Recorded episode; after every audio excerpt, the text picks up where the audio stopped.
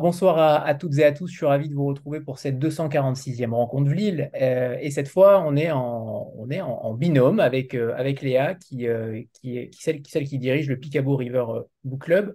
on est en partenariat avec, avec Léa aujourd'hui, et donc on va co-animer cette rencontre. On va se séparer les livres en deux. on vous en parlera tout à l'heure, mais avant, on va déjà introduire la rencontre avec quelques questions pour Kimi. Euh, pour Kimi euh, Cunningham Grant, qu'on reçoit avec plaisir ce soir, qui a donc deux romans, deux romans qui sont sortis en France, Les Rancœurs et la Terre, qui est sorti récemment en avril aux éditions Bûcher-Chastel, et euh, Le Silence des Repentis, qui vient de sortir en poche chez 10-18, et dont on a le, plaisir de, recevoir donc pour ces deux livres-là. la traduction est assurée par Alice Delarbre et je pense qu'on peut euh, la féliciter aussi parce que sans elle, on n'aurait pas pu avoir accès à ces deux ouvrages et à cette autrice-là. Alors pour commencer, euh, Kimi, euh, j'aimerais vous poser une question sur, votre, sur la poésie. Parce qu'apparemment, vous êtes poétesse et vous avez déjà reçu deux prix en matière poétique. et j'aimerais savoir tout simplement quel est le rôle de la poésie dans votre vie et surtout comment vous l'envisagez à travers le roman noir?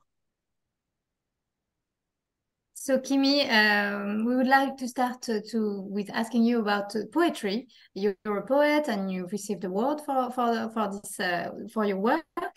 Uh, what is the, um, the, the the importance of, of poetry in your life, and how do you in how do you in, insert it in into a suspense, a mystery novel? Mm -hmm. um, I I did kind of start my writing career as a poet. Um, those were my first publications. Um, and I still read poetry. I don't really try to write it anymore now that I'm writing novels, but I um I still read it because I think poetry asks me or reminds me to pay attention to each word that um you know you are working with such tight parameters in poems that every word really needs to count. And so i want um i want every word to to count. I don't want to have superfluous language in my books but i also um i like i read my work aloud to myself because i want there to be sort of a, a musicality to the words. I don't know if it comes across when it's translated but um, that's kind of a goal of mine that it that it that the words, that the sentences have sort of a, musicality to them. Euh, oui, en effet, j'ai commencé ma, ma, carrière en tant que poète et mes premières publications étaient de la poésie. Aujourd'hui, j'en lis toujours, mais, mais je n'en écris plus euh, depuis que j'ai commencé à écrire des romans. Mais la poésie est importante pour moi parce qu'elle me, me, demande de me, rappeler que tous les mots comptent et, et qu'il n'y a pas, ça, m'aide à me rappeler qu'il n'y a pas de place pour la superficialité dans, ce que j'écris. Euh, je lis beaucoup à voix haute ce que j'écris et la, la musicalité de, des mots est très importante pour moi. Je ne sais pas si ça se, ça se voit tellement à, à la traduction, mais, mais je, je, fais vraiment attention à cette notion de musicalité dans, dans, ce, dans mon écriture. Et on précise que la traduction, là, ce soir, est assurée par Maëlys de la Julie, qu'on remercie comme à chaque fois, à chaque rencontre, euh, parce qu'elle le fait merveilleusement bien. Léa. Oui. Alors, bah, tout d'abord, bonjour tout le monde. Je suis très heureuse de vous retrouver pour cette rencontre organisée avec Anthony. Hello, Kimi Cunningham Brown. It's a great honor, a pleasure to meet you. Thank you so much for your two amazing novels. I can't wait to read the next one, and we hope you will enjoy this interview. Et donc, euh, pour rester quand même dans la fluidité de la traduction, je vais poser mes questions en français. Et ma première, c'est euh, pourriez-vous nous parler de votre parcours? Comment et pourquoi êtes-vous devenu écrivain? Uh, so Kimi, uh, first, uh, she, Leah would, would want to know how and, and why did you become a writer? Um, I think, you know, when I was my my mom taught me to read very early so i was reading even before um, school. And then um, in second grade at my school i had a teacher who who challenged us to write a lot of creative writing. He would challenge us to write poems and stories and and so even from age seven or eight i started thinking about you know stories and and how to put together a, a piece of fiction. Um, so I, I think I thought about it really early. Um, and I, I wanted, I thought about trying other careers and then I did end up landing in as a writer, which I feel very, very lucky and thankful to be. Euh, il se trouve que ma mère m'a appris à, à, lire très tôt, avant l'école, donc en, en et en, en, donc j'étais déjà lectrice et en second grade, qui est l'équivalent du CE1, euh, un professeur nous a beaucoup encouragés à, écrire, à écrire de la fiction, de la poésie, des histoires. Donc dès l'âge de 7-8 ans, j'avais déjà ce, bagage d'écrire, d'essayer en tout cas de, de, mettre ensemble des mots pour faire de la fiction. Euh, j'ai essayé d'avoir d'autres carrières qu'écrivain et, finalement je suis toujours retombée là-dedans et je me sens très chanceuse d'être écrivaine aujourd'hui. Et nous, on est ravis qu'elle le soit pour pouvoir euh, lire ses romans. Euh, moi, ce que j'aimerais savoir également, c'est que quand vous débutez un roman, quand vous décidez d'écrire un roman, quel est l'élément déclencheur qui se crée en premier? Est-ce que c'est l'histoire? Est-ce que c'est justement la trame narrative? Est-ce que ce sont les personnages? Est-ce que ce sont les thématiques ou les enjeux? Puisque les deux romans qu'on a eu euh, traduits en français développent des enjeux particuliers.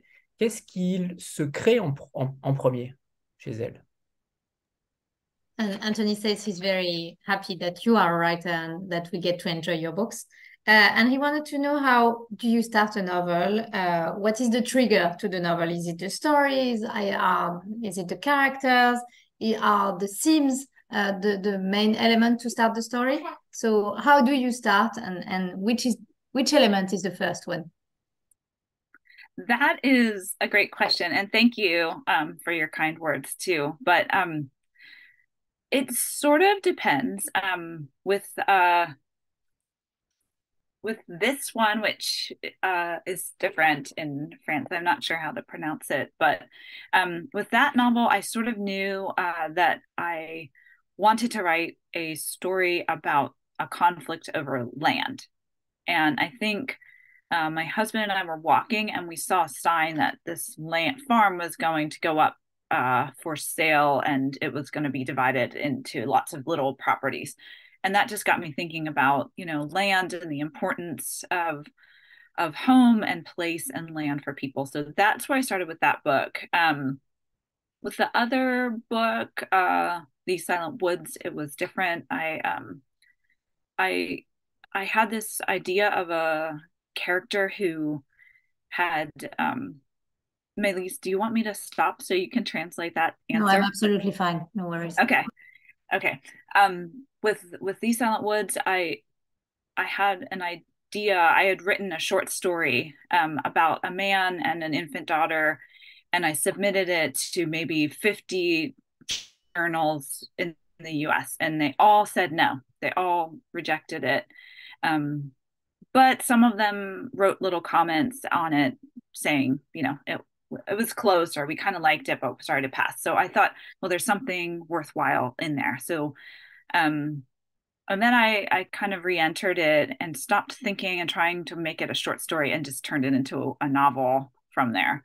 Um, and I had a vision in my head of a person uh, with long red hair who um, what it would be in the in the book and um i wanted i don't want to spoil that book. I don't know who's read it or not but i knew that there that that person was going to be in the book in one way or another. So once i figured out that that short story could maybe be the new novel that was sort of how that started. Um and my my new novel that is almost done it's very close to being done. I just turned it in two days ago. Um, with that i sort of had this idea of um, a young woman finding out that an old friend um, had disappeared. And i i wanted her to have to go into the woods looking for that missing friend. And she was going to go in at the request of an ex-boyfriend. So I didn't know anything beyond that. That was just my kind of where things started. It was very, very vague. Um, and it didn't end up straying too far from that, but that was where it started. Sorry, Maylise, that's a lot to translate. I'm absolutely fine, no worries. Okay. Um, um, Euh, alors, pour, ça a été différent suivant les, romans. Pour Les Rancœurs et la Terre, euh, j'avais en tête euh, l'idée du, conflit terrien, en fait, du conflit sur la, terre et les propriétés. Et un jour, je marchais avec mon mari et j'ai vu une ferme à vendre qui allait être divisée en deux lots. et ça m'a fait penser à l'importance de la terre, de, la propriété, de l'espace du foyer. et c'est de là que c'est parti. Pour le silence des repentis, ça a été différent. Euh, j'avais une idée de personnage. En fait, au départ, c'était une nouvelle sur un homme et sa jeune fille, sa petite fille, et j'ai écrit cette nouvelle qui a été euh, ensuite, euh, je l'ai envoyée à environ 50 journaux, euh, publications aux, États-Unis et, tous l'ont rejetée. Mais certains avaient mis des petits commentaires pour dire Ah, on n'était pas loin, on a aimé, mais ce ne sera pas pour cette fois. Et ça m'a encouragée à, continuer. Je me suis dit qu'il y avait quelque chose là-dedans. et, j'ai voulu développer. tout, tout s'est débloqué en fait quand je me suis rendu compte que ça n'allait pas être une nouvelle, mais plutôt un roman. J'avais aussi en tête, juste vraiment une idée en tête d'une personne avec des longs cheveux roux euh, qui serait dans cette histoire et je, l'ai incorporé comme ça. Et voilà, tout, tout, a été différent quand je me suis rendu compte que ce ne serait pas une nouvelle, mais, mais vraiment un roman. Et pour le nouveau roman que je viens de rendre il y a deux jours, euh, ça a été encore différent. J'avais, euh, en tête l'idée d'une, jeune femme dont, dont, une vieille amie aurait disparu et, et, qui serait demandée, enfin, à qui son, son ex-petite amie demanderait de, de, l'aider à la retrouver. Donc, c'est, comme, c'est parti comme ça d'une manière très vague et, et, à l'arrivée, finalement, c'est, c'est assez proche. Donc voilà, ça a été une, une expérience différente à, pour chaque roman parlera de ce prochain roman euh, par la suite. Euh, moi, j'aimerais beaucoup savoir, en fait, votre travail a été salué par des grands noms de la littérature américaine. Je pense notamment à, Ron Rush. Est-ce que vous pourriez nous donner vos, vos propres écrivains et romans préférés, notamment en littérature américaine Um, so your work has been celebrated uh, by many great uh, authors from the US, including Ron Rush. Uh, Leah wants to know what are your who are your favorite writers uh, um, in general, and especially in the US.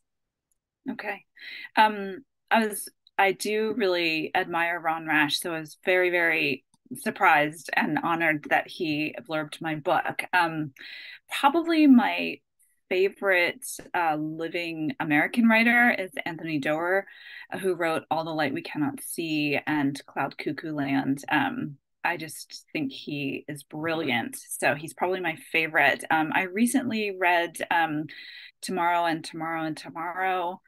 Um, that was also a favorite. I loved Where the Crawdads Sing by Delia Owens. Um, and I also really admire Hannah Tinty, who wrote um, the 12 Lives of Samuel Hawley.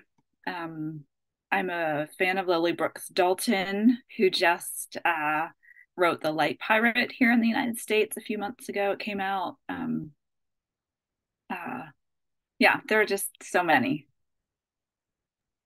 Euh, alors déjà, j'aime vraiment beaucoup, j'admire énormément le travail de, Ron Rash et été extrêmement euh, surprise, très honorée euh, qu'il parle de mon livre de cette manière.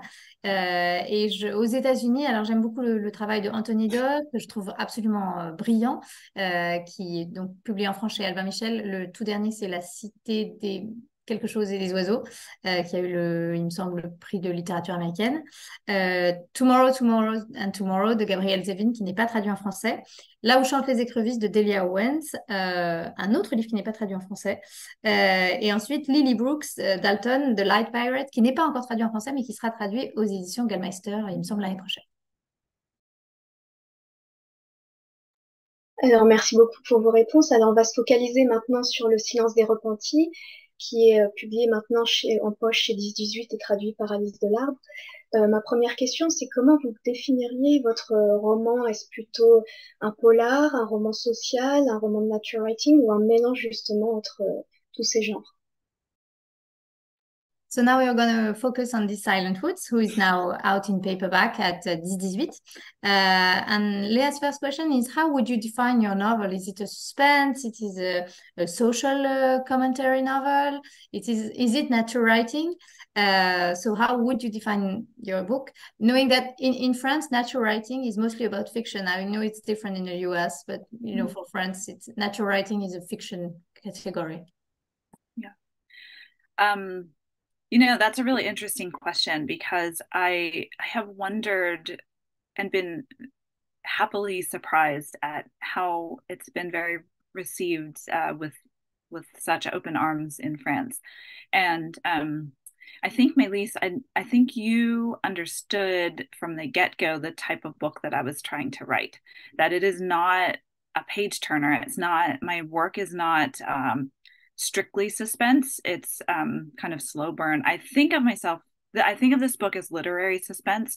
And so um, there are elements of suspense in it, but my my writing my strengths i think as a writer are to write uh, uh, lyrically and i think uh, also to write character driven work. That is what feels more natural to me. I the to make a good smooth plot that's always my weak point. I always need help where um, my agent or my editor will say uh, this you need to iron this out. It doesn't work or it doesn't quite make sense for me. Um, so i um, and I love books that sort of uh, float across several genres. If you think about the books that I just named, you know, they're all they all have elements of various types of genres, and so I I like I hope that my work is the same. That it's not strictly one thing or another. Um, that it does always have characters that are that are really um, compelling and interesting and that readers are rooting for and um, and I hope you know I, I I don't see myself stepping away from nature writing really. Um, that also feels pretty intuitive for me. So um, but I but I have always appreciated that. I think Maëlys understood from the get-go. Just I remember talking with you on Zoom you know last year and and I under I knew that you kind of understood what I was what I was trying to write from the get go, and I appreciate that. Euh, c'est une très bonne question euh, et je dois dire que je me suis j'ai toujours eu euh, des interrogations et en même temps je suis, agréablement surprise de la manière dont mon travail est reçu en France. Je pense que Maëlys a, a, compris tout de suite ce que je voulais faire et que c'était pas un page turner, que, que c'était plutôt une, sorte de, tension un peu sourde comme ça. Euh, je pense que mon texte, c'est vraiment du suspense littéraire et c'est comme ça qu'il a été présenté en France. Euh, pour moi, c'est assez euh, intuitif d'écrire de manière un peu lyrique et avec des, personnages qui vraiment euh, portent l'intrigue. Euh, mon point faible, c'est plutôt justement la construction de l'intrigue et c'est là toujours où j'ai besoin de l'aide de, mon éditeur ou de mon agent euh, parce que voilà, ils peuvent me dire voilà, ça fonctionne pas, j'ai pas exactement compris ce que tu étais en train de faire. Et il faut aussi dire que les livres que j'aime sont toujours comme ça sur plusieurs genres, à cheval sur plusieurs genres. Les livres que je viens de citer euh, sont tous plus ou moins dans, cette catégorie où on navigue d'un genre à l'autre. Euh, et j'aime bien l'idée que mes livres ne soient pas juste une chose ou une autre chose, mais, mais plutôt euh, comme ça, à la croisée des, genres et des inspirations.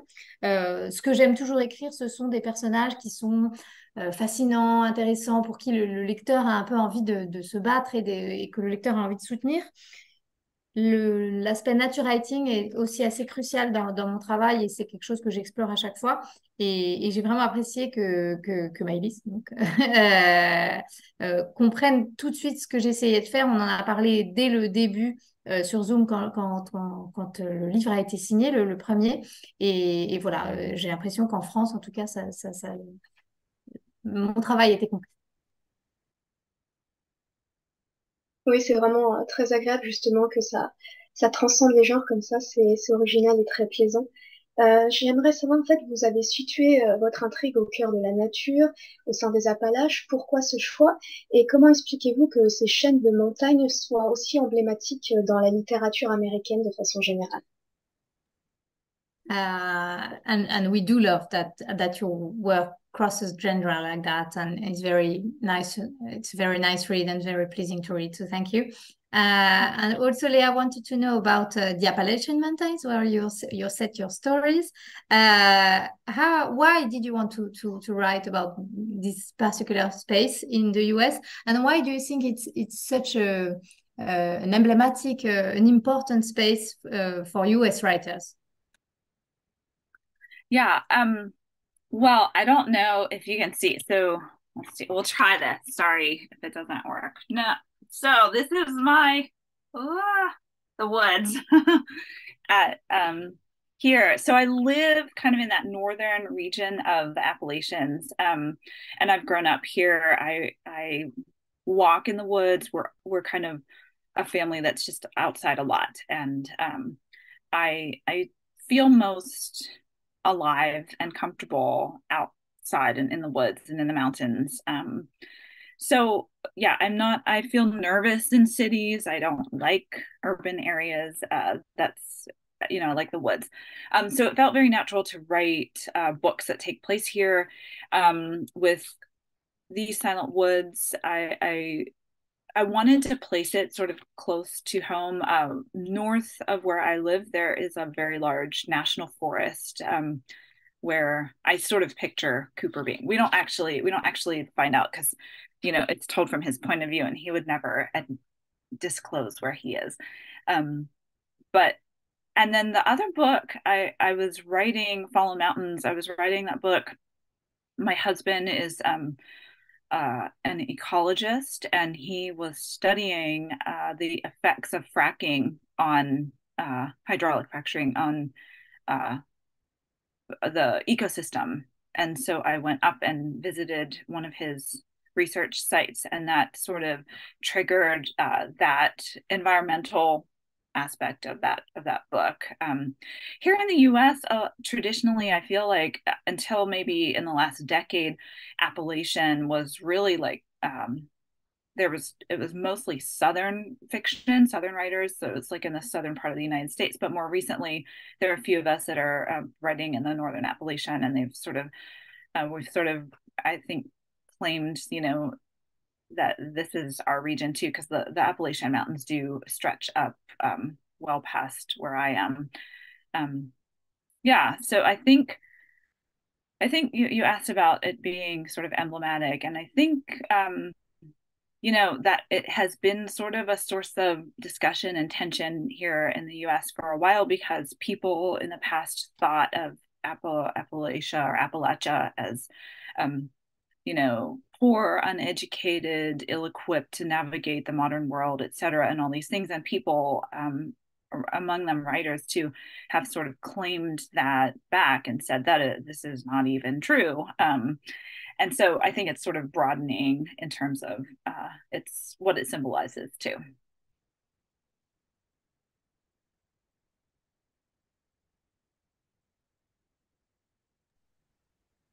Le micro coupé, ouais, Pardon, j'ai oublié.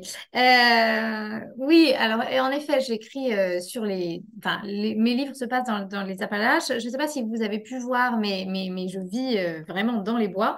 je vis au nord des Appalaches et j'ai grandi ici. Je marche dans la forêt tous les jours. C'est là où je me sens le, plus vivante, c'est dehors, dans la montagne, dans la forêt. je n'aime pas vraiment les, endroits urbains, la, ville, la foule. C'est quelque chose qui me déplaît énormément. Et donc, voilà, l'endroit où je suis me, paraissait être le plus, le plus évident pour situer mes histoires.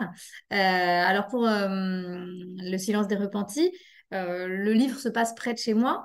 le, personnage principal ne, divulguerait pas exactement où c'est, mais il y a au nord de, là où j'habite une, forêt, une grande forêt. Et voilà, j'imagine que, il ne le dit pas dans le livre, mais, mais c'est là où je les ai situés. et pour les rancœurs et la terre, euh, c'est autre chose encore. C'est mon, mari euh, fait des recherches euh, en, biologie, en écologie, et notamment sur la, fracturation de certains écosystèmes. Et je suis allée sur le site de, recherche, et c'est là que j'ai eu l'idée de développer ce caractère, cet aspect environnemental de mon histoire. en ce qui concerne les Appalaches en tant qu'endroit d'inspiration pour l'écriture, je pense que jusqu'à il y a environ dix ans, les écrivains qui parlaient des Appalaches parlaient surtout du sud des Appalaches. Euh, et plus récemment, beaucoup d'écrivains se sont mis, certains écrivains se sont mis à écrire sur le Nord parce que c'est vraiment une, région très étendue.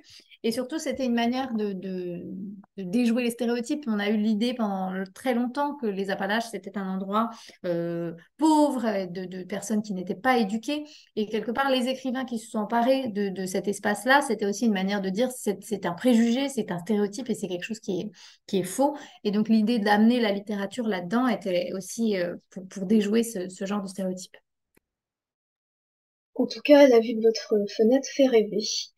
Euh, est-ce que vous pourriez nous parler un petit peu de vos personnages, euh, Cooper et, sa fille Finch, et de la relation qu'ils entretiennent So that's a wonderful full, view from, from your window. Uh, and Leah wants to know about uh, your main characters from The Silent Woods, Cooper and Finch. Uh, who are they and where they are coming from and, and what inspired you? Um, well, I think um, it was, it felt very refreshing to decide to write this book from one point of view, from one character, and to make it very voice driven. Um, that was just a really fun thing for me to try to do. Think about how would Cooper see the world? How would Cooper um, speak? How would he describe the the things around him and what's happening? Um, I, I really, it was I really liked writing um, from his point of view.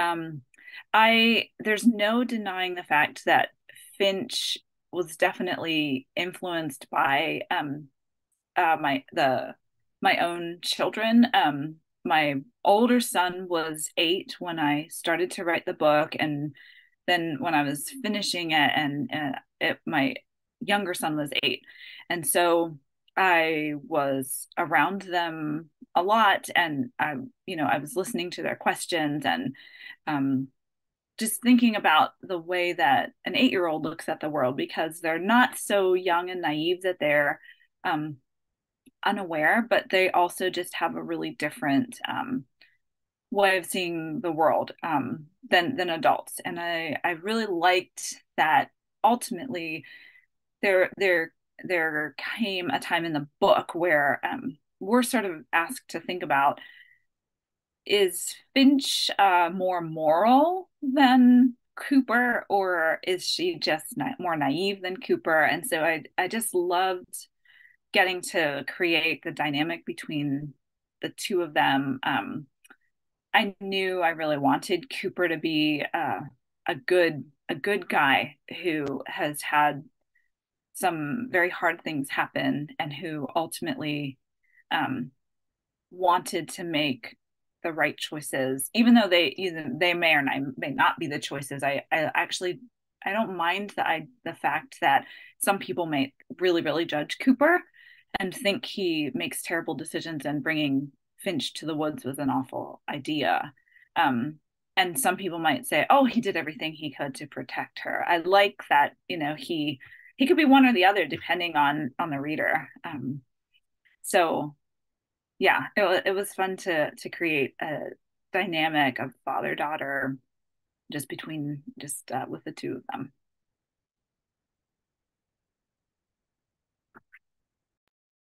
Euh, je veux dire que c'était assez rafraîchissant de faire un, un, une histoire avec un seul point de vue. Euh, je voulais faire quelque chose qui était vraiment dirigé par cette voix, euh, que le lecteur ait envie de suivre cette voix. Et donc, j'ai essayé de comprendre le point de vue de Cooper, la manière de sa manière de voir le monde, la manière dont il parlait. Euh, et c'est quelque chose que j'ai vraiment apprécié écrire. Pour Finch, il se trouve que j'ai été vraiment très très influencée par mes propres enfants. Quand j'ai commencé à écrire le livre, mon enfant le plus grand avait 8 ans et quand j'ai eu fini, le plus petit avait également 8 ans. Donc j'ai été bah, évidemment beaucoup beaucoup autour d'eux et j'ai beaucoup réfléchi à leur vision du monde. Et, et 8 ans, c'est un âge où à la fois on comprend les choses, on n'est pas complètement ignorant de, ce qui est autour de nous et en même temps on a une vision très différente des adultes. Et j'ai aimé me poser la question de savoir si Finch était quelqu'un de plus moral que, Cooper ou si seulement elle était plus naïve. Euh, et j'ai beaucoup aimé décrire cette espèce de lien, la dynamique qu'il y avait entre eux, entre le père et la fille. Pour Cooper, je voulais que ce soit un homme bien, à qui il était arrivé des choses terribles, et, mais qui voulait euh, faire la chose juste et, faire le bon choix. Et j'ai aimé l'idée aussi que certaines personnes allaient avoir un jugement très dur sur Cooper, euh, se dire il n'aurait jamais dû emmener sa fille euh, dans les bois, c'était une très mauvaise idée, ou que d'autres, au contraire, prennent sa défense en disant bah, il a fait tout ce qu'il a pu pour protéger ses enfants. J'ai aimé que ce soit ce genre de personnage qui, qui, allait susciter ce genre de discussion. Donc voilà, ça, c'est quelque chose qui m'a vraiment procuré énormément de plaisir d'avoir de, d'écrire cette, euh, ce lien père-fille et la vision qu'ils avaient chacun du monde. Justement, vous, vous parlez de la narration. Euh, pourquoi vous êtes-vous justement focalisé sur la figure euh, du père? Pourquoi n'avoir pas raconté du point de vue de Finch l'histoire? So you were talking about uh, Cooper's point of view. Why did you choose to to to only see his point of view and not Finch's?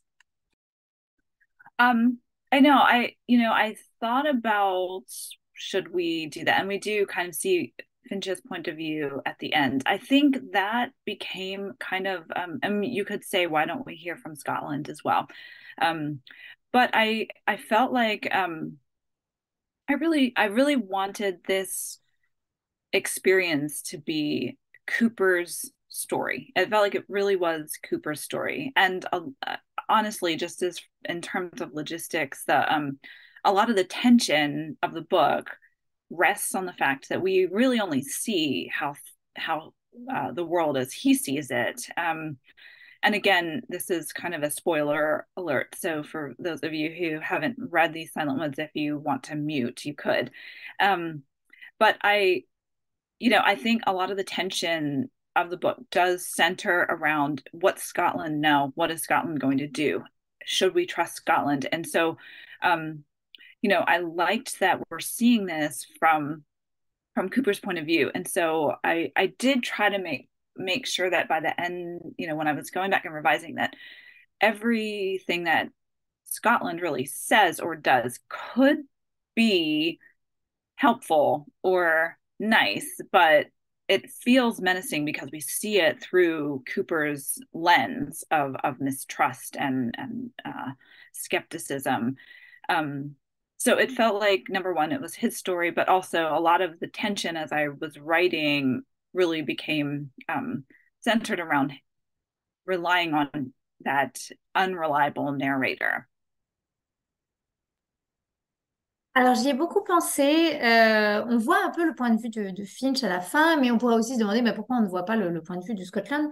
Et, je pense que la première réponse, ce serait que je voulais vraiment que ce soit l'histoire de Cooper. Euh, c'était vraiment mon, premier instinct. Et ensuite, euh, il y a un aspect un peu logistique là-dedans, c'est que la, la tension du livre, vient du fait qu'on ne voit que le point de vue de Cooper, on vit l'histoire à travers les yeux de Cooper. Euh, donc attention, je vais un peu spoiler pour ceux qui n'auraient pas encore lu le, Silence de repenti, mais euh, donc n'hésitez pas à me mettre sur, euh, sur silence s'il le faut. mais l'attention vient aussi de Scotland et de la manière dont on le voit. le lecteur se demande si on peut lui faire confiance ou pas. Et c'était très important pour moi quand je revenais sur, sur mon texte et que j'ai fait les révisions, l'editing, de me dire que tout ce qui sortait de la bouche de Scotland allait avoir un caractère ambigu. Ça pouvait être extrêmement gentil et aidant, ça pouvait être aussi très menaçant. Et ça, ça vient du fait qu'on est dans les yeux de Cooper et que on a son, espèce de méfiance euh, vis-à-vis du monde extérieur et, notamment de Scotland. Euh, donc, pour moi, c'était important que l'histoire soit vue à travers les yeux de ce narrateur qui n'était à qui on peut faire confiance ou pas euh, et qui, qui, nous transmet quelque part sa, sa, méfiance. Donc voilà, à la fois je voulais que ce soit l'histoire de Cooper et en même temps, pour construire cette tension dont j'avais besoin, c'était important qu'on ne voit que son point de vue à lui. Euh, autour justement de Cooper et, et, de Finch, il y a des personnages secondaires, notamment Scotland. Est-ce que vous aviez déjà imaginé ces personnages à la base ainsi que les éléments perturbateurs ou est-ce que c'est arrivé au fur et à mesure de l'écriture? Around Finch and Cooper, we have secondary characters, including Scotland. So, did you incorporate them at the very beginning? Were they present on your mind when you started the novel, or with the other uh, contradictory elements, or did you include them along the way?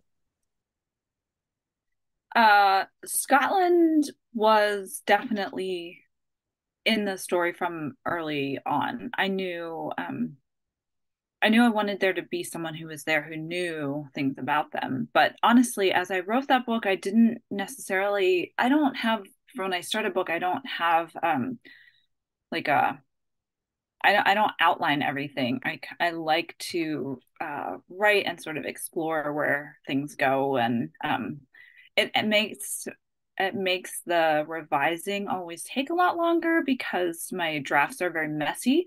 Um, but I like uh, the freedom of just exploring and being creative in those in the early stages. So um, I knew that Cooper, I knew that Scotland was going to be in the story. I didn't necessarily know what he would ultimately do um, when I started, and I don't remember when I decided to have Marie come in. I think maybe I I I felt that uh, I wanted Marie to sort of be that adult voice of reason who who was able to say to Cooper, um, you know, you can't hold on to this information. You do see that that you need to, to tell the information. You can't just hold it.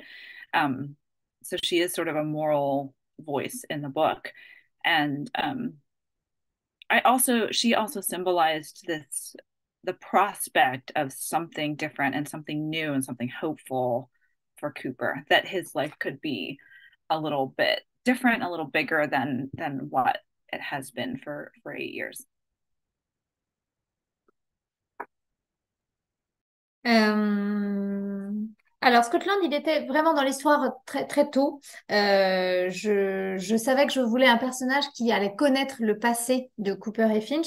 Euh, après, quand j'écris, je n'ai pas forcément tout prévu, j'ai pas un plan euh, très précis. J'aime bien explorer euh, les, choses, voir où, l'écriture m'emmène. C'est pour ça que mes, mes, premiers gestes sont toujours euh, un, peu, un peu touffus, comme ça, un peu en désordre, parce que ça me laisse la liberté d'explorer et d'être plus créative avec justement mes personnages. Euh, donc voilà, Scotland, je savais qu'il serait là. Je ne savais pas forcément ce qu'il allait faire à la fin. Euh, mais, mais en tout cas, il était là depuis le début. En ce qui concerne Marie, euh, je ne sais plus exactement quand est-ce qu'elle est arrivée dans l'histoire, mais il me semble assez tôt aussi. Et je voulais qu'elle soit comme une sorte de voix adulte, une voix de la raison. Euh, elle est la personne qui va venir pour dire à, Cooper, tu ne peux pas garder cette information pour toi, tu dois la faire connaître. Et quelque part aussi, elle symbolise l'idée qu'il va y avoir un, espoir, un renouveau, que sa vie, enfin la vie de Cooper et Finch peut être peut être différente et, quelque part plus grande que ce qu'elle a été pendant les huit dernières années. Et pour terminer, avant de laisser la parole à Anthony, j'aurais donc une dernière question. Qu'est-ce qui est euh, le plus important pour vous dans, dans ce roman, Le silence des repentis? Qu'est-ce que vous aimeriez que les lecteurs retiennent avant tout euh, Les personnages, euh, l'intrigue, le style, le cadre spatial ou l'équilibre parfait entre tous ces éléments? Uh, One last question before uh, handing the the mic to Anthony. Um, what would be for you the most important thing about uh, the most important thing about uh, the Silent Woods? Uh, what would you want the, the readers to to keep after this this uh, this reading? Uh, would it be the characters, the the, the geographic situation, uh, the themes? What would you want the, the readers to to keep after they read? Mm. Um. Well, I never, I don't set out to write a book with um, a theme in mind, and I don't set out to teach a reader something or moralize. Um, I am always a little bit worried that that could um, detract from what from the process. But I do as I'm writing, I do uh, try to lean into what is the theme of this book. What are the things that I want um, readers to wrestle with, or meditate on, or, or walk away with? So I do, I do value the themes. So, um, you know, in this book, I think uh, I hope that readers will remember uh, the the takeaway at the end that um, of unmerited favor and of grace and um, the idea that we can um, that uh, we can be better or more than we might think we could be um, and I also I do hope that readers will remember Cooper and Finch, especially. Euh, quand je commence à écrire, j'ai pas forcément un thème euh, en tête. Euh, je, pense que ça me, ça, distrairait quelque part dans le processus d'écriture d'avoir une sorte de, thème qui serait comme un, but. mais par contre, pendant le temps de l'écriture, j'aime penser à ce que je suis en train de développer et, et me dire mais qu'est-ce que les lecteurs vont, tirer de ce livre-là? donc il y a quand même une vraie importance des thèmes au moment où j'écris. Et en ce qui concerne le silence de repenti, j'espère euh, que les lecteurs garderont euh, cette idée de la fin, que euh, cette idée de, grâce et de rédemption. j'espère qu'ils garderont l'idée qu'on peut tous être meilleurs ou en tout cas plus que ce qu'on attend de soi-même. Et aussi, j'espère qu'ils garderont en tête les personnages de Cooper et de Finch. Très bien. Tu, avais fini, hein, Léa C'était bon? Super.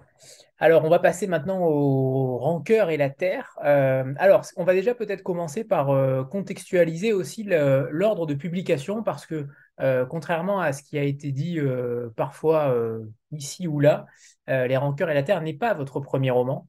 vous avez écrit un autre roman en 2013, Silver Like Dust, euh, et qui donne forcément envie, puisque c'est apparemment une, chronique de vos grands-parents nippo-américains et de leur internement pendant la Seconde Guerre mondiale. J'espère qu'il est prévu en 2024 chez Bûcher-Chastel, en, passant. Euh, et donc, nous avons à l'inverse les publications en France, c'est-à-dire que Le Silence des Repentis a été publié en premier, ensuite Les Rancœurs et la Terre, et donc potentiellement le troisième euh, sera publié l'année prochaine. déjà, c'est une question qui s'adresse au départ à Maëlys. Euh, pourquoi ce choix-là? Euh, Pourquoi cette, cette inversion euh, qui fait, entre guillemets, contrepoids avec le, tracé d'un écrivain? Donc ça, ça peut être aussi intéressant.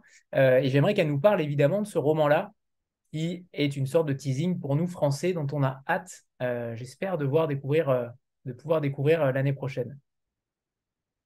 Uh, so Kimi, uh, Anthony is asking about the order of publication in France because we published first the Silent Woods and then uh, Fallen Mountains, and he mentions your um, your your debut uh, work, which is Silver Like Dust, uh, and which is not um, for me, it's not a novel. It's a, it's um, uh, memoir. It's a memoir, exactly.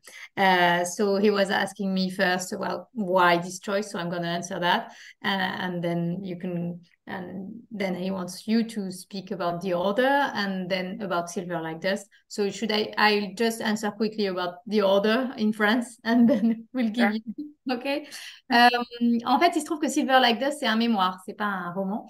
Euh, et pour l'ordre des publications en fait moi quand je suis arrivée chez Albin en, en chez Albin pardon j'étais chez Albin avant. Quand je suis arrivée chez Buchet euh, en, en janvier 21 Très vite, j'ai reçu ce manuscrit, Le silence des repentis, qui était représenté par, qui est chez Saint Martin's Press aux États-Unis, qui était représenté par un agent euh, que j'ai acheté tout de suite, tout de suite, et que j'ai voulu publier. Euh, et après, évidemment, je me suis intéressée à la backlist de l'auteur. Et euh, Fallen Mountain, ça a été publié par une plus petite maison d'édition qui s'appelle Humberjack Publishing, qui ne démarchait pas les droits étrangers. C'est pour ça que je pense qu'il n'a jamais été traduit en France, parce que Franchement, c'est un excellent roman, n'importe qui aurait voulu le prendre. Et euh, donc, j'ai déjà d'abord publié Le Silence de Repenti que j'avais acheté. Très vite après avoir acheté Le Silence de Repenti, j'ai acheté Fallen Mountains que j'ai prévu pour l'année d'après. Et Silver Like That, c'est différent parce que donc, c'est un mémoire, c'est pas un roman, c'est pas du tout du suspense, c'est vraiment l'entrée en littérature de Kimi qui parle en effet de ses grands-parents. Euh, et je vais la laisser en parler maintenant. So now if you want to talk to us i explained about the you know st martin's press selling the rights whereas uh, fallen mountains was a, a tinier uh, press so they wouldn't sell the rights abroad uh, firsthand. And then that yeah. uh, silver like this was more of a memoir. So you can go ahead now. Okay. Um, yeah my first book is a memoir. It is about um, the story of my grandparents uh, who are Japanese Japanese American. And so during World War II, after the bombing of Pearl Harbor, when Japan bombed Pearl Harbor in the United States, the United States um, rounded up 120,000 uh, people of Japanese descent and sent them to camps in the United States. Uh, some people call them prisons, some people call them camps. Uh, uh, and so my grandparents were in their very early 20s, and when that Japan bombed Pearl Harbor, and they met at the camps. And so my story, uh, Silver Like Dust, explores the story of of what happened to them but also my family who for for many decades had not asked questions about it and had they had not um it was sort of a an issue that you know as a family we didn't really talk about and nobody wanted to ask about and so um, for that book i started interviewing my grandmother and learning that story so it's about what happened during world war ii but it's also about the story of of my exploring my own family history that no one had ever talked about. Um, and then I shifted to uh, Fallen Mountains after that. So that was a shift. I have training in creative nonfiction and in poetry, but I decided I wanted to try to write a novel. I had an idea for it. Um, it took me six years to write it. I um, threw away half of the manuscript and then rewrote it. Um, so it took a really long time. And then I wrote These Silent Woods, and that was a much, um, I was able to write that much faster than six years. So um, I am getting getting faster um, and hopefully better. So yeah, that's that's the order. Silver Like Dust, c'est de la non-fiction, c'est un mémoire euh, sur mes grands-parents euh, qui étaient euh, japonais-américains. Et pendant la Seconde Guerre mondiale, après le, bombardement de, Pearl Harbor, les Américains ont envoyé environ 120 000 personnes dans des camps des, des, personnes d'origine japonaise dans des camps qu'on a appelés des prisons ou des camps. Mes grands-parents à l'époque avaient une vingtaine d'années et ils ont été envoyés dans ces camps et c'est là qui se sont rencontrés. Et euh, Silver Like Dust est, est, un récit de ce qui leur est arrivé. Et ça a été une manière aussi pour moi de parler de cette histoire parce que dans ma famille, on n'en parlait pas du tout. C'était quelque chose qui, n'était pas évoqué. Et donc pour ça, j'ai pu interviewer mes grands-parents, leur poser des questions et, aller euh, au bout de, cette histoire. Donc c'est sur la Seconde Guerre mondiale, c'est sur cette histoire et sur l'histoire de ma famille. Après ce livre, j'ai, je me suis penchée vers la fiction. J'avais euh, euh, fait des études de creative writing, euh, donc d'écriture créative en poésie et en non-fiction, mais j'avais vraiment envie d'écrire un roman et j'avais une idée. Donc j'ai commencé à écrire, mais ça m'a pris beaucoup de temps, ça m'a pris six ans. J'ai quasiment jeté le manuscrit entier à mi-course et j'ai recommencé. Euh, et donc après, pour les, les Silences des repentis, ça a été beaucoup plus vite que ça. Euh, j'ai pu écrire plus rapidement et donc j'ai l'impression qu'avec à force je deviens plus plus plus rapide et, peut-être meilleure aussi. Donc voilà ça a été ça l'ordre des choses. Ce qui, ce qui est très intéressant aussi c'est que selon euh, les, les livres que vous allez euh, que vous allez écrire j'ai l'impression que vous avez débuté par quelque chose de personnel et qu'ensuite plus ça avance plus vous vous éloignez de ce côté intime. Est-ce que finalement c'est ça votre votre manière d'écrire Est-ce que plus on avance en tant qu'écrivain et, plus on, arrive à mettre de la distance entre euh, celui qu'on est, celle qu'on est, et ce qu'on écrit?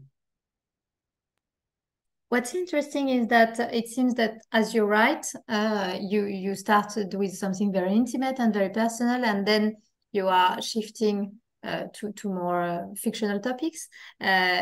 Is that something that you feel as a writer that the more you write the more distance you put between who you are and what you're writing? Um well i think no i don't i don't think i'm putting more distance. I think with my grandmother's story it was something that i just felt like i really wanted to tell. I really wanted to know the story um, and then i wanted to write it down. Um, and i didn't when I wrote that book, I didn't necessarily think, oh, I'm going to be a creative nonfiction writer or a memoirist. Um, I just that was a very personal story that I really wanted to to tell, and I wanted to know because I I didn't know it until I started really probing and asking questions. Um, and when I made the shift to fiction, I still think um, there are always little. None of my work is autobiographical, my fiction, but it there are always pieces of uh, my life and my experience in my in my novels i can't really separate them um, so even um, you know my new novel that will come out in the united states in 2024 um, in that book it's about uh you know there there the woman that goes missing in it is um she was uh living a van life uh living in her van and very heavy on social media and then she disappears and um the year that i was writing that i was um largely living in a camper with my friends. Maylise, you and I zoomed from my camper in Texas. And so um, uh, I was, as I was traveling, I was starting to think about that book, starting to write that book. Um, and so it oh my experience always does influence what I'm writing, but that character is not me. And Cooper is not a character based on someone I know, or, you know, it's not me. Um, even though little pieces do end up sort of swimming into the book. Euh, non, je ne pense pas qu'il y ait plus de distance. En ce qui concerne l'histoire de ma grand-mère, c'était une histoire que déjà j'avais envie de connaître. Euh, et après, j'ai eu envie de l'écrire. Euh, en, l'écrivant, je me suis pas dit, oh, je vais devenir quelqu'un qui écrit des récits, des mémoires, de la non-fiction. C'est juste que je voulais savoir cette histoire et, ensuite laisser une trace de cette histoire. Quand je me suis dirigée vers la fiction, rien de ce que j'ai écrit n'est euh, autobiographique, mais des, des, petites pièces, des petits morceaux de, de, ma vie et de qui je suis finissent toujours dans, dans mes livres. On ne peut pas totalement séparer euh, l'expérience qu'on a de, de ce qu'on écrit. En tout cas, ce n'est pas mon expérience à moi. En ce qui concerne le, nouveau roman que, que, je viens de rendre et qui sortira en 2024, euh, ça parle d'une femme qui disparaît et qui vit dans un, dans un van, dans, ces espèces de, mini camping-cars aménagés, euh, qui et beaucoup sur les réseaux sociaux et d'un coup disparaît. Et il se trouve qu'à l'époque, euh, moi, j'ai beaucoup, euh, enfin, on a beaucoup voyagé. J'étais avec des amis dans ce genre de, vie de, dans un van. Euh, à l'époque, euh, Kimi, Kimi et moi, Maëlys, on, avait fait des zooms depuis le Texas et c'était un peu, voilà, hésitant. mais voilà, j'avais cette expérience à ce moment-là. alors, je suis pas une influenceuse, je suis pas ce personnage-là, pas plus que je ne suis Cooper ou que Cooper est quelqu'un que je connais, mais des morceaux de ma vie et de, moi se sont, euh, se sont intégrés dans ces histoires. D'ailleurs, tu, ne comptais pas t'en tirer ainsi, Maëlys, sur euh, Bûcher-Chastel et, le, premier ouvrage, hein, bien sûr. Euh, est-ce qu'il est, possible que, étant donné que Bûcher-Chastel a une partie essai, est-ce qu'il est possible qu'il y ait des ponts, entre guillemets, que ce récit-là puisse être euh, chez Bûcher l'année prochaine, ou en tout cas dans les années à venir euh, alors, en effet, c'est quelque chose qui s'est posé. Il se trouve que chez Buchet euh, Non-Fiction, c'est pas moi qui m'en occupe, c'est un autre éditeur. Et, nous avons très récemment publié un, livre exactement sur le même sujet de Daniel James Brown qui s'appelle Nous étions des géants, qui a une somme absolue sur justement le sort de, de, ces, de ces prisonniers et aussi une partie d'entre eux qui ont été réquisitionnés par l'armée américaine et qui ont donc combattu contre leur propre, enfin, leur propre pays d'origine. Donc c'est très bouleversant et je vous le recommande. Donc a priori non, euh, d'autant plus que, euh, enfin en tout cas pas tout de suite, parce que quand on a installé Kimi euh, avec le silence de repenti, on est ravis, on a eu un accueil fabuleux et euh, c'est déjà euh, compliqué d'imposer un auteur en, France, un auteur étranger, un primo-romancier. Donc si on change tout de suite de, catégorie entre euh, le suspense, qui est déjà un suspense littéraire, on a eu des prix de littérature étrangère alors que c'était un polar, etc. Et que là, on vient coller un récit, on ne cède pas vraiment, je, pense. ce que les gens ont aimé, c'était pour moi le mélange entre ce suspense qui est un suspense un peu sourd, les personnages, qui est quelque chose qu'on retrouve dans toute la ligne euh, Bûcher, Chastel, étranger. Moi, j'aime tout. Enfin, vraiment, je cherche des livres qui sont portés par des personnages extrêmement singuliers et forts. Et ce mélange entre suspense, personnage et le, rôle de, de l'émotion, je trouve, qui est, très fort euh, quand elle parle de, grâce et de rédemption. C'est quelque chose que, dont j'ai beaucoup parlé, moi, avec les journalistes, les libraires. Euh, et les rancœurs et la terre pour moi, est, tout aussi bon. Et par contre, j'ai hâte de, publier le nouveau dont, dont, dont Kimi parle. sorry, Kimi, we were talking about like uh, how you know the Anthony was asking, will you publish Silver Like Dust? And we have a similar book that comes from the US. It's not similar, but it's like uh, We Were Giants by Daniel Brown. That it's it's like a huge nonfiction book about the same uh, about how uh, people from Japan were in the camps, and then some of them had to fight for the U.S. Army against Japan and served that like double agents. And I was saying how you know um, it's kind of you know it's it's it's a it's a work of love to to install a new author in France, and it made more sense to me to follow up with Fallen Mountains and then your your next book that we we talked about before. Alors, c'est intéressant qu'elle parle justement que dans son prochain roman, ça sera euh, une femme en tant que personnage principal, parce que dans Les Rancœurs et la, Terre, euh, j'ai trouvé justement les personnages féminins plutôt en retrait, comme écrasés un petit peu par l'environnement ou le poids du territoire. Est-ce que c'était une volonté justement de, de les mettre en retrait, comme pour montrer que par leur absence, il y avait une, euh, une triste réalité dans cette région, que les femmes sont écrasées, entre guillemets, par euh, l'environnement euh, et le côté très euh, patriarcal de cette société. Est-ce que c'était quelque chose de, de conscient? En tout cas, j'aimerais qu'elle me parle de qu'elle nous parle de ces personnages féminins plutôt en retrait. Je ne sais pas si tu es d'accord avec moi, Maëlys, mais je les trouve plutôt en retrait.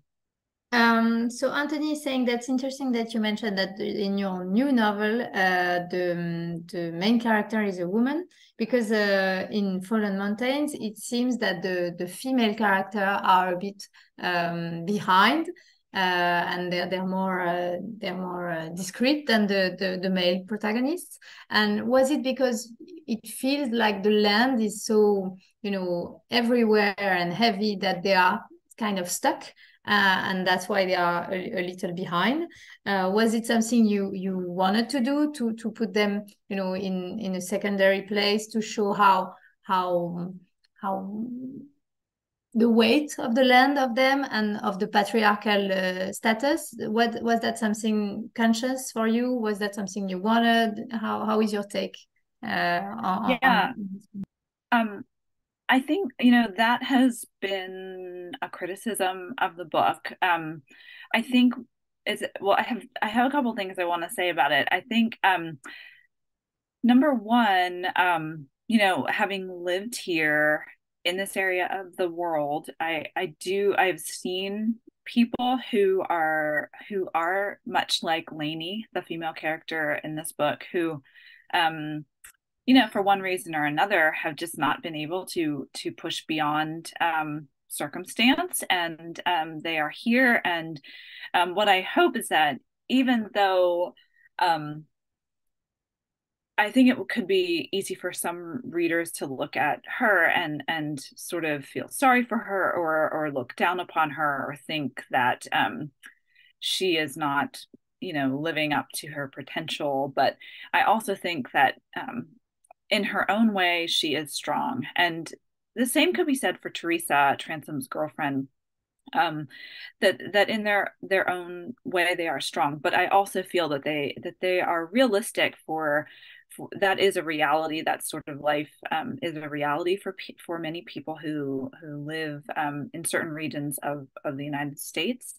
Um, and I, I feel like people have I've heard some people criticize that I don't that in that book the female characters are not strong enough, which is very interesting because um, I think as women writers there is this pressure or maybe expectation to write a strong female character and and we're like doing something wrong if we if we don't do that. Um and so i you know i do hear that criticism. I i see that point of view but i also feel that um the characters are realistic and i also think that they're both resourceful and they are trying to make use of um, what their circumstances allow and i hope that they're still nuanced and i and i hope that they're still characters that we want to root for even if we don't necessarily you know agree with who they are and what they do Euh, c'est quelque chose que j'ai entendu euh, sur, euh, sur les rancœurs et la terre. c'est une critique que j'ai reçue. j'ai pas mal réfléchi à ça. et moi, j'ai écrit sur, sur cet endroit du monde où je vis. et j'ai rencontré ici beaucoup de, de, personnes comme comme, comme mes personnages, on, se dit, bah, c'est dommage, ils n'ont pas été si loin que, que, parce que voilà, euh, ils n'ont pas atteint leur, leur plein potentiel. Euh, et, c'est dommage parce que je pense que quelque part, euh, les, les, personnages que j'écris vont quand même font avec ce qu'ils ont. Euh, et j'ai essayé d'écrire de manière réaliste ces personnages-là qui vivent dans ce genre d'endroit. Euh, par exemple, même Teresa, la, petite amie de, de Trotsam, euh, on peut imaginer qu'elle, voilà, c'est dommage, elle reste coincée à un certain endroit de sa vie. Et en même temps, c'est un personnage très réaliste pour cet endroit des Appalaches et pour certaines régions aux États-Unis en général. j'ai aussi ressenti qu'en tant qu'autrice, que, en tant qu'écrivaine, on a parfois une sorte d'attente, euh, voire d'injonction à écrire des personnages féminins très forts et que si on ne le fait pas, euh, c'est quelque part euh, un échec. et, hum, peut-être que ça l'est, mais de mon point de vue, j'essayais d'écrire des personnages qui étaient fortes d'une manière différente, qui pouvaient faire le maximum, prendre le maximum de leurs ressources avec ce qu'elles avaient. Euh, et j'espère que ce sont quand même des personnages euh, nuancés, euh, pas, pas, pas, pas, unidimensionnels, et aussi des personnages qu'on a envie de, soutenir et qu'on a envie de suivre. Alors au contraire, ce n'était pas une critique de ma part. Hein. Au contraire, j'ai trouvé ça finement joué justement de les mettre en retrait, de suggérer cette absence-là et de la marteler, mais en filigrane en fait. je trouve que c'est au contraire beaucoup plus subtil que euh, d'avoir des personnages manichéens. Donc euh, au contraire, c'est tout l'inverse. Enfin voilà, c'est pas du tout une critique. Euh, les personnages féminins me vont très bien parce qu'en effet, j'ai compris que c'était une certaine réalité et, et, je trouve ça au contraire beaucoup plus voilà subtil. And uh, Anthony says uh, he he really appreciated that because it, you definitely feel that the characters are really realistic and it makes way more sense than if they were really you know it was a very strong female character that wouldn't you know uh, make sense in this novel. And it's it's not like all black and white and it's way more subtle to to install it that way. So I really appreciated that and and the way you built uh, in a very nuanced way the female characters C'était pour la rassurer. Thank you. Euh, alors, on a un autre personnage qui est. Alors, je ne sais pas si on peut dire qu'il y a un personnage principal, parce qu'à mon sens, ils, sont... ils ont tous leur importance. Mais Red euh, et le shérif, c'est celui qui est à, deux doigts de partir à la retraite euh, juste avant la disparition de, de Tramsom Schultz. Très dur à, prononcer, ce, personnage. Et puis, ce personnage disparaît. Et donc, il n'a jamais fauté en 22 ans, ce shérif de service, excepté une fois, et, c'est ce souvenir-là dont on ne dira rien, mais qui va euh, ressasser et qui va euh, le hanter, euh, qui va faire aussi tout le sel du roman. Comment vous avez construit ce personnage-là de Red? Et surtout, est-ce qu'il va revenir dans un autre roman? Parce qu'on a l'impression que il y a quelque chose à faire avec ce personnage-là qui est très différent des autres. on, l'imagine parfaitement, il est toujours décrit de manière très cinématographique, il y, a, quelque chose, j'ai l'impression, il y a un fil à tirer sur une longue série, comme euh, les, plus grands euh, auteurs de polar le font, euh, avec ce personnage-là de Red. Um, I, don't feel there is any like main character in Fallen Mountains because they all have very much of their importance. But we need to talk about Red, the sheriff, who's gonna uh, be on um, how do you say that, uh, like leave the service. Um, but then Francis Schultz disappear and he does not. He never did anything wrong in 22 years, so, except for this one time that we're not going to discuss, not to spoil anything. But he's very much haunted by this memory. Um, and he he's a very appealing character in the novel. How did you build him?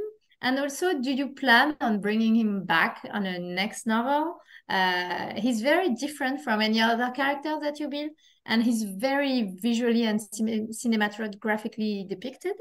Uh, and it feels there is something to explore there, maybe a series like you know big US writer do uh, about this main character, Red. Uh, well, thank you, Anthony. Um, I I am sort of generally when I write a book and finally finish it and send it off, I don't think about it at all and I don't touch it at all. I don't even like I don't open the book once it's published because I've been so absorbed in it for so long that I I don't um I don't want to revisit it at all. Um so that so I've never thought about making a series of that. Um one uh this book someone wanted to option it to make it into a film, but I declined the offer. But one idea that they had that I did love was uh, to make Red a woman. And so, in hindsight, I think maybe I should have done that. I think that could have been interesting to make Red a woman. Um, so I don't have any plans. I, am so glad that Red resonated. Um, with this book, I um, you know, I mentioned that it took me six years to write it. Um, so I wrote a draft, and that alone took me a long time. And then I, um, I started, I finished it, um, and I started looking for literary agents. I'm not sure if you have those in France Mélis, but um, I needed to find um, an agent, and so the person who is my agent said, you know, I read it, I, I like it, but I really think you need to revise it, and here are some ideas. So when I when I went to revise it, I there was another character um, in the book, and chapters alternated from his point of view to the other characters, and um, I decided he needed to be cut. So that was forty thousand words um, that I cut and then had to rebuild. Um, so I think during that time, maybe Red became a little bit larger. Um, yeah, I think that's how that how that went. Euh, déjà, merci.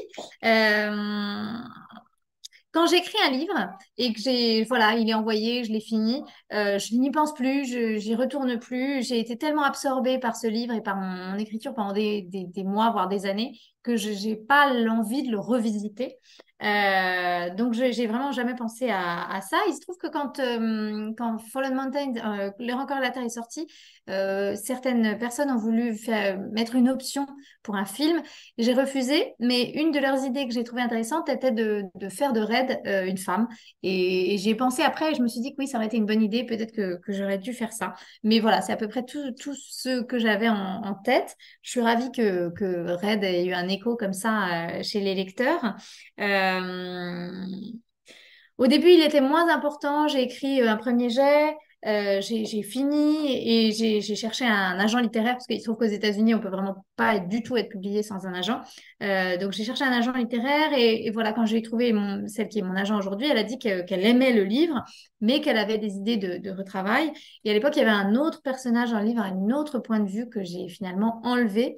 Euh, et c'était presque 40 000 mots que, j'ai coupé de, mon manuscrit. Donc c'est là que pendant le retravail, Red est devenu beaucoup plus important et, et qu'il a pris toute cette dimension-là.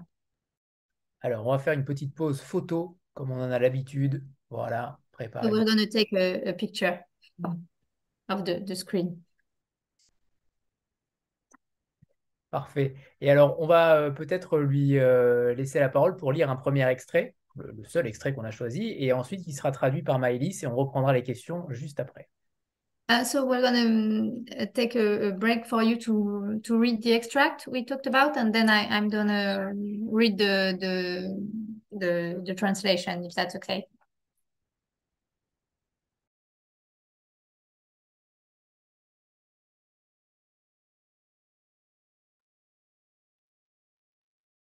But Red was turning 60 in the fall, and he could no longer deny the fact that this was a younger man's line of work. Hauling drunks to the station late at night, dragging deer off the roads, squeezing under porches with a headlamp strapped to his forehead and praying he wouldn't come face to face with anything venomous. These were things he'd once done without difficulty, things he'd actually embraced with a manly vigor, but not anymore. He was tired. He was ready for a change of pace. As he geared up for his retirement, Red looked back on his time as sheriff with a sense of satisfaction. Well, mostly. 22 years of service and only one indiscretion, one real regret, a mishandling of sorts, and so long ago. In the grand scheme, it wasn't a legacy to be ashamed of. Red knew that.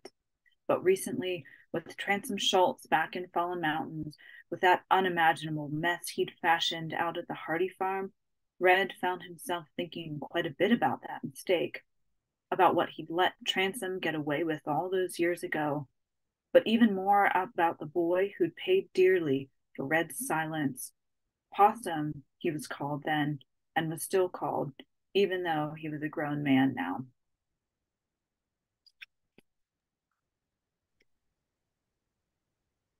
Red fêterait, pardon. Red fêterait toutefois ses 60 ans à l'automne et il ne pouvait plus fermer les yeux. C'était un métier pour un homme plus jeune. Traîner des ivrognes au poste de police tard dans la nuit, dégager le gibier mort sur la chaussée, se faufiler sous les porches équipés d'une lampe frontale en priant pour ne pas se retrouver nez à nez avec une bête venimeuse. Autant de missions dont il s'acquittait autrefois sans difficulté, dont il se saisissait même avec la vigueur d'un homme dans la force de l'âge. Mais plus maintenant. La fatigue était là, il se sentait prêt à un changement de rythme et à l'aube de son départ en retraite, Red envisageait avec satisfaction ses nombreuses années à ce poste de shérif. Pour l'essentiel en tout cas. 22 années de service et une seule erreur de jeunesse, un seul véritable regret, une affaire mal gérée des années auparavant. À l'heure des comptes, Red n'avait pas à rougir de son bilan, il le savait.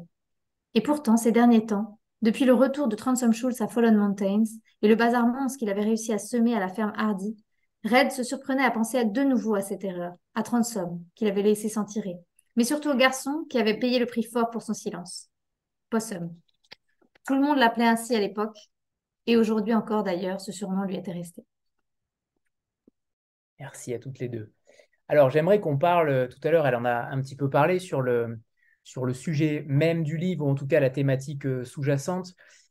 Il y a déjà deux personnalités qui sont radicalement différentes euh, dans ce livre-là. Il y en a un qui aime particulièrement la terre et l'autre qui aime passionnément l'argent, euh, parce que l'argent, euh, forcément, vicie un petit peu tout autour de soi.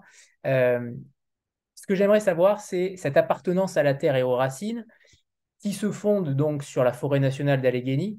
Qu'est-ce qu'elle représente pour elle, cette forêt?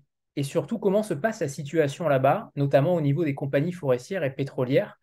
Est-ce que j'imagine que tout est vrai dans ce, roman, mais euh, comment elle l'a traité? Est-ce qu'elle l'a traité de manière euh, totalement non-fiction, dans une certaine mesure, ou au contraire, est-ce qu'elle a romancé certains passages? Comment elle a traité cette matière brute, cette matière terreuse, qui prend tout son sens aussi à travers les sentiments des hommes?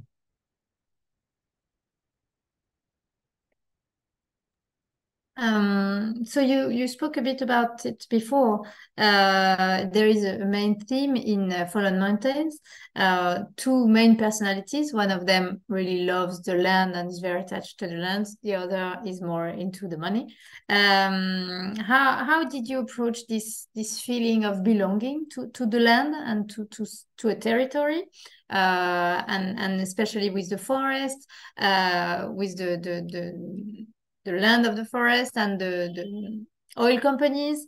Uh, how did you approach that? Was it in more in a non-fiction way, or did you put fiction into it? Uh, how did you approach this this matter, uh, and including the the feelings of your characters in it? Um, you know, uh, I I really liked the idea that there is a character who who feels very connected to his land very who loves the land very much. I think that's very common for people especially someone whose land has been in the family that is a, like a family owned piece of land for a long time and that that that feels very important to that person. Um and then i you know when i was writing this book and i knew i wanted it to be about land and a dispute over land, I started to think about how far would a person go to to keep that land safe, and um, and what would it feel like when someone doesn't care about that thing that feels so important to you. Um, so I liked playing the two of them off of each other, but also that deep down they they did care about each other. Um, Transom and Chase do care about each other, so I liked the tension there um, I started writing this book, and I, I, initially envisioned that this would be um, sort of over farmland, and, and in Pennsylvania where I live, farms sometimes are turned kind of frequently though they're bought by housing developments and they're turned into a bunch of housing uh, you know a big complex for housing. Um, but in the middle of writing this book i went up to see that place uh, where my husband was researching and saw where the fract- hydraulic fracturing was happening and i saw how how very very uh, greatly they had affected the land, how they totally changed the landscape. Um, and then I started digging into that. Um, I always end up doing some research with my books. Um, and so just thinking about what that sometimes looks like for um, the owner of the land and and the the the real issue is that there a lot of times you just can make a lot more money doing something like that off your land than you can farming it. And farming is such hard work. Um, and so that people end up making that decision. But I liked that um, it's it's a hard decision, and um, that it ends up being sort of at the center of the of the book between these two characters. Euh, je voulais vraiment euh, explorer euh, la manière dont les gens pouvaient être vraiment connectés à, la terre et à leur, espace. C'est très fréquent dans, ce genre d'endroit, et spé spécialement quand le, territoire en question est quelque chose qui est dans votre famille depuis longtemps. Ça, il y a une importance qui est quasiment comme un personnage, et c'est de là que viennent les, conflits de, territoire, je pense. Et je voulais vraiment m'intéresser à jusqu'où une personne pourrait aller pour, euh, pour garder cet endroit-là, pour garder ce qui lui appartient. Euh, et qu'est-ce qui se passerait si une autre personne n'avait n'estimait que ça n'avait aucune importance? Et c'est cette tension-là que je, voulais explorer. Et je voulais aussi, c'est important pour moi que ces deux personnages qui sont aux deux extrémités du spectre, finalement, ils ont une affection l'un pour l'autre parce que Transom et, Chase, ils ont une affection l'un pour l'autre et c'est ça qui va aussi créer la tension au, milieu d'eux dans leurs deux positions. Euh, en ce qui concerne le travail de la ferme et de la terre, Ici, en Pennsylvanie, il y a énormément de, fermes qui sont vendues euh, pour des projets immobiliers, découpées, et puis ça devient euh, des grands projets immobiliers. C'est quelque chose qui existe beaucoup. Et au, moment où j'écrivais ce livre, comme je l'ai dit, je suis allée voir sur le, site de recherche de, mon mari qui fait donc la fracture hydraulique, c'est-à-dire vraiment percer des, faire des grandes percées dans, des terrains euh, pour trouver euh, des différents minéraux. Et j'ai pu voir euh, la manière dont ça avait un effet sur la terre, un effet très fort sur le, terrain. Et j'ai voulu faire des recherches là-dessus. Je fais toujours des, recherches pour mes livres, mais là, voilà, c'était vraiment le, cœur de mes recherches parce que euh, c'est une question qui est très présente ici de se dire que euh, beaucoup de gens qui, gagnent très peu d'argent en faisant le travail de la ferme peuvent gagner beaucoup plus euh, en, donnant des contrats à, ce genre d'exploitation. De, et c'est une décision qui est très dure à prendre. Et voilà, c'est ça qui m'a inspiré pour, pour le livre. Ce que j'ai trouvé plutôt amusant, c'est que dans les deux romans, euh, dans les remerciements, vous remerciez différentes personnes qui vous ont fait modifier la fin de chaque ouvrage. Est-ce que terminer un roman, ça vous hante?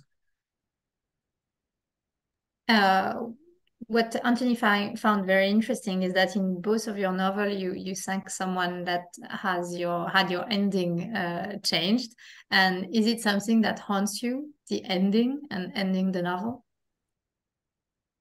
Uh, I do think a lot about the ending. Um, yeah, yes, I didn't even realize, but you're right. They I've ended up changing both of the endings. Um, and right now, you know, I just finished a big revision on my new novel, and um, my editor said the ending wasn't right yet, so I had to shuffle chapters around and and make some changes. So hopefully, it's right now, but we'll see. Um, yeah, it's I'm a writer that thinks a lot about um,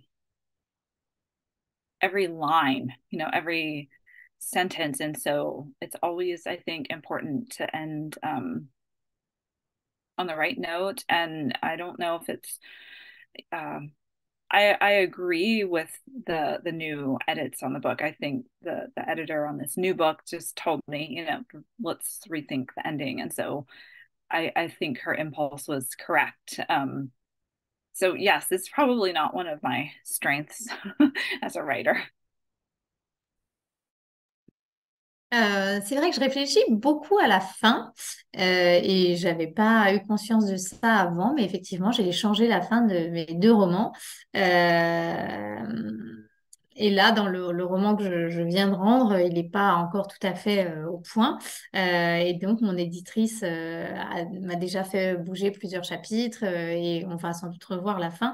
Je suis une autrice qui est vraiment sur toutes les, chaque ligne, chaque phrase, chaque mot est important pour moi. Euh, donc, ça me paraît important de, finir sur une note juste. Euh, donc là, tous les, retours éditoriaux que j'ai eus sur ce livre me paraissent très pertinents et, je vais les explorer. C'est sans doute pas euh, mon fort au premier jet de savoir comment finir, mais c'est très important pour moi. Je trouve toujours très modeste et humble dans ses remerciements. À chaque fois, je trouve qu'elle, c'est plutôt rare hein, pour un auteur de, euh, de dire à quel point l'éditeur ou ceux qui les entourent euh, permettent euh, d'améliorer ou de modifier quelque chose. Et je trouve qu'elle le dit parfaitement bien dans les remerciements. Anne, c'est à toi, après. Uh, Anthony says that it's very uncommon to have such humble and, and, and and this type of, of acknowledgements in the end saying like oh my editor did so much and i had so much help. Uh, it's it's not that common and and uh, to have that as a to see that uh, with an author and and he finds it refreshing. Well i think i think a lot of us do end up needing a lot of people to weigh in. Um, i know right now with this book that i'm working on um, i have kind of gotten to the point where I would I would not be able to see a mistake if there if there was a mistake. I could have I may have you know I worked on this draft copying and pasting into a new document and I was worried that I had copied, you know, a couple chapters twice just because I you are so immersed in it and you've looked at it so many times you just don't even see any shortcoming or any even blatant error, like a spelling error or something, I would just totally miss it. So we all end up needing help. Oui, je crois que on, on, est nombreux, les auteurs, à avoir besoin de beaucoup de gens pour donner leur avis et pour, euh, pour, pour soutenir ce, travail d'écriture. Euh, là, je suis à un point dans, dans mon texte où euh, voilà, j'ai révisé, j'ai travaillé beaucoup dessus et je serais incapable de voir la moindre erreur. Là, je, je suis dans une situation où je, je, fais des copier-coller d'un document à l'autre pour reconstruire, modifier l'ordre des chapitres et, modifier le, la structure du texte. Et je, je suis terrifiée à l'idée de copier un chapitre deux fois ou de même une erreur grammaticale ou d'orthographe euh, là, je, je suis plus du tout capable de le voir. J'ai trop travaillé sur ce texte. Donc oui, je pense qu'on euh, l'écriture, euh, on a toujours besoin d'un œil extérieur et d'un regard extérieur et je suis vraiment contente de l'avoir. Anne. Bonsoir. Alors moi, je trouve pas du tout que la fin ce soit une faiblesse chez vous parce que j'ai été, j'ai beaucoup aimé cette fin.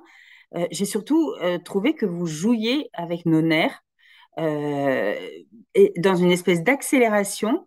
Et je voulais savoir si c'est, si il vous arrive, du coup, quand vous écrivez, et particulièrement euh, la fin d'un, d'un roman comme ça, si vous pensez à votre lecteur ou, ou pas ou si finalement, non, ça, cette fin s'est euh, déroulée sans penser justement au nerf du lecteur qui veut savoir.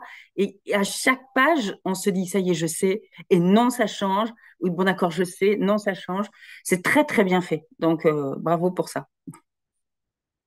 Uh, so Anne does not think at all that uh, your weak point is is the ending because she really loved the ending. I think she's talking about the silent woods, uh, and you really play with Ah rancœurs. No, so I'm sorry, it's Fallen Mountains. You really play with with the the the, the reader's um, nerves and and how he approaches your your the tension.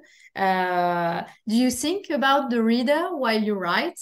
And do you think about him guessing and wondering, thinking he, now he got it right, and now no, it's not that, and you're gonna go again with us? And and do you enjoy playing like that with the reader, or do you not have him in mind at all?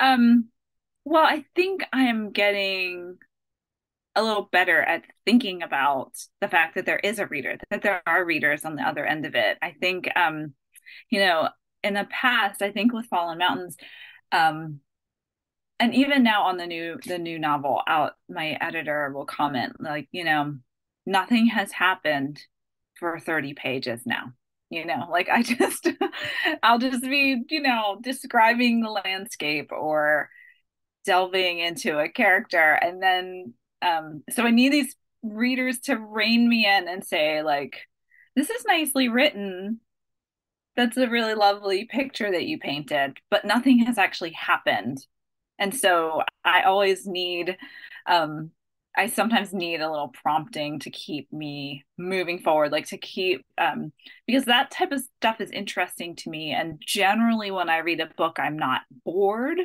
Um, and so, but I know some, many, many readers will get bored. And so it's good. Um, I have uh, to get that reminder sometimes, like someone people want to keep reading so you just can't describe the landscape for 30 pages you know you need to have some action on the page um, so i'm becoming a little more aware of that. But even now, I'll make, um, you know, I'll have to write down a physical list with chapters um, because I will, you know, I'm writing and writing, and then I don't, I need to remind myself, like, okay, this chapter would go better here because this is more interesting. Something important happens, but now I can have a chapter that sort of fills in this answer that's a backstory question kind of thing. So um, I'm becoming more aware of a reader, but sometimes I do forget. euh, je pense que je, je, je m'améliore euh, dans, dans, dans, ma perception du, du lecteur.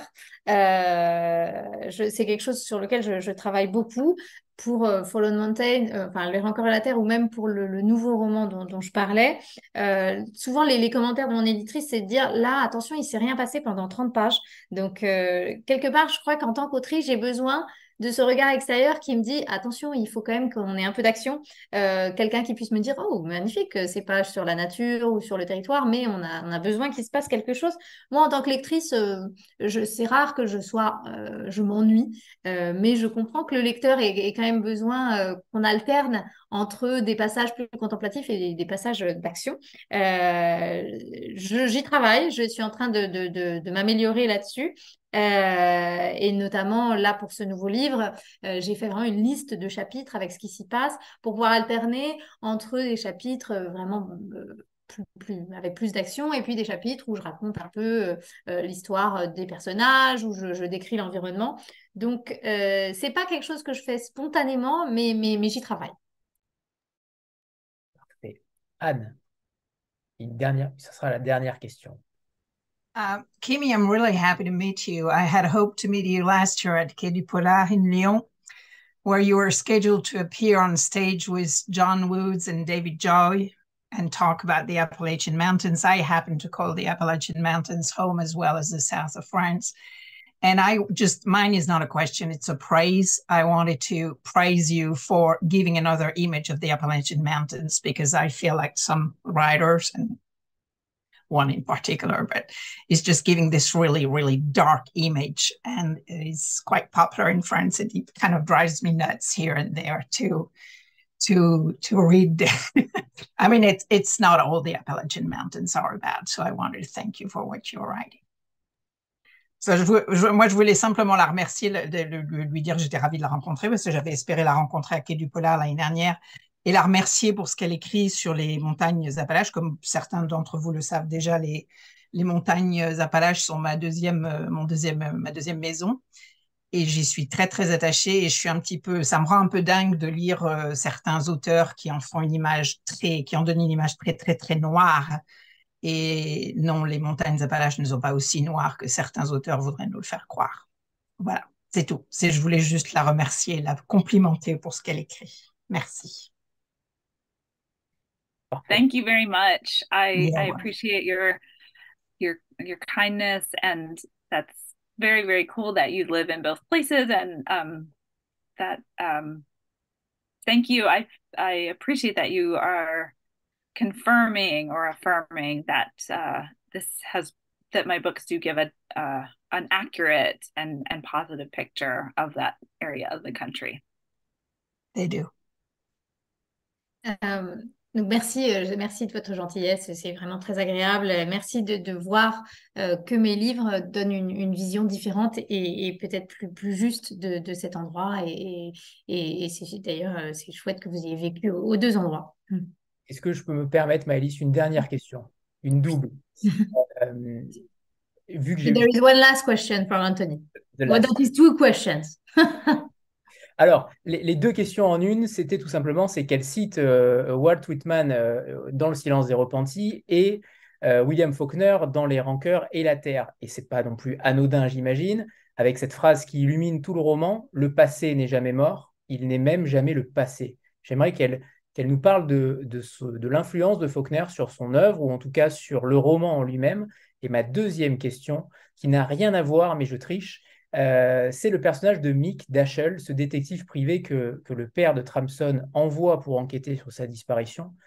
Étant donné que le shérif euh, ne connaît que très peu de cas dans la région puisqu'il ne se passe rien, pourquoi lui avoir mis, pourquoi avoir mis à Red un nouveau détective, un personnage euh, dans les pattes? Parce que c'est plutôt rare, ça aussi, de doubler la chose. Euh, et je trouve ça intéressant, ce personnage de Mick Dashel qui va avoir une importance, évidemment, mais voilà ma question, ma double question. So he totally cheated because there are two questions and they have nothing to do with one of the other. But the first one is that in this um, silent, these silent woods, you you talk about there is an uh, an extract from Walt Whitman's poetry, and in Fallen Mountains, it's Faulkner about the past. The past is not the past; is never past. It's not even the past. And what was uh, Faulkner's influence on your work? So that's the first question.